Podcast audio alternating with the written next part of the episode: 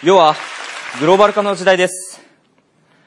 私たちは自国で日常的に外国人を目にし、携帯電話を使って地球の裏側にいる友人と言葉を交わし、さらにはネットの地図上で旅行を楽しむことまでできる。しかし、その中で私たちは生の体験というものから遠ざかっているのかもしれない。うん。生の体験をした気になっていると言ってもいいでしょう。例えば、ガイドブック。私たちがガイドブックを読んで抱いたイメージというものは必ずしも現実と一致するだろうか。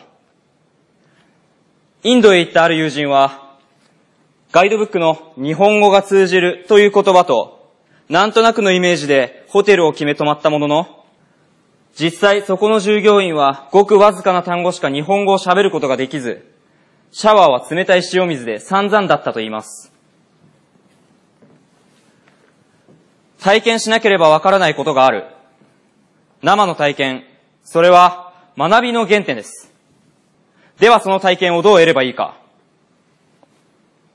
旅に出ましょう。マックスプレゼン大学は学生の旅を支援します。旅で身につく行動力、コミュニケーション力、困難を打開する力、自己管理能力、自己発見。これらはつまり生きる力です。そしてそれは同時に現代社会を生き抜く力でもあるのです。大学のシステムについてお話ししましょう。マックスプレゼン大学の学生は旅行をすることで単位を得ることができます。羨ましいでしょう。ただ、条件はあります。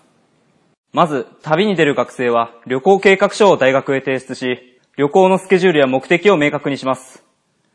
受理されれば、計画書から見積もられた旅費の最大8割程度が学費から支給。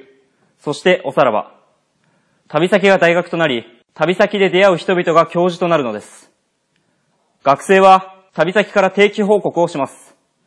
数人の学生に対して1人、担当職員がつきサポート、管理するので安心。学生が旅行から帰ってきました。そしたら報告書を作成、提出します。旅先からの定期報告と旅行後に提出する報告書から目的達成度や生きる力に関するいくつかの項目が評価され、それぞれの項目ごとに単位が付与される。これがこの大学の旅行支援の仕組みです。もちろん我が大学はキャンパスでの授業も行っています。特筆すべきは外国語授業。合計25もの言語を学ぶことができます。旅先に出ていても自力で勉強して理解度が授業の水準に達したと判断されれば、語学の単位として付与されるところも素晴らしい。そして驚かないでください。これだけ学生にとって夢のような体制が整った我が大学ですが、学費を私立理系の一般的な金額より安くすることを実現したのです。我々は有望な学生の育成を利用して金儲けはしません。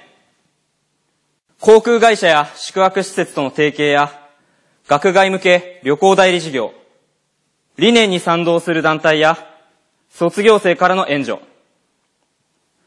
これらがあって、この夢のような大学は成り立っています。だから、受験生諸君は大学側の赤字を気にすることなく、どんどん出願できます。ただし、我々もある程度の学力は求めています。受験科目はご覧の通り、面接が必須となることに注意してください。旅行の大学だからといって、面接でバックパックを担いだり、スーツケースを引っ張ってくる必要はありませんよ。旅行はいい。誰もが好きだ。しかし、重要なのは、後に美化される思い出だけではない。生きる力なのです。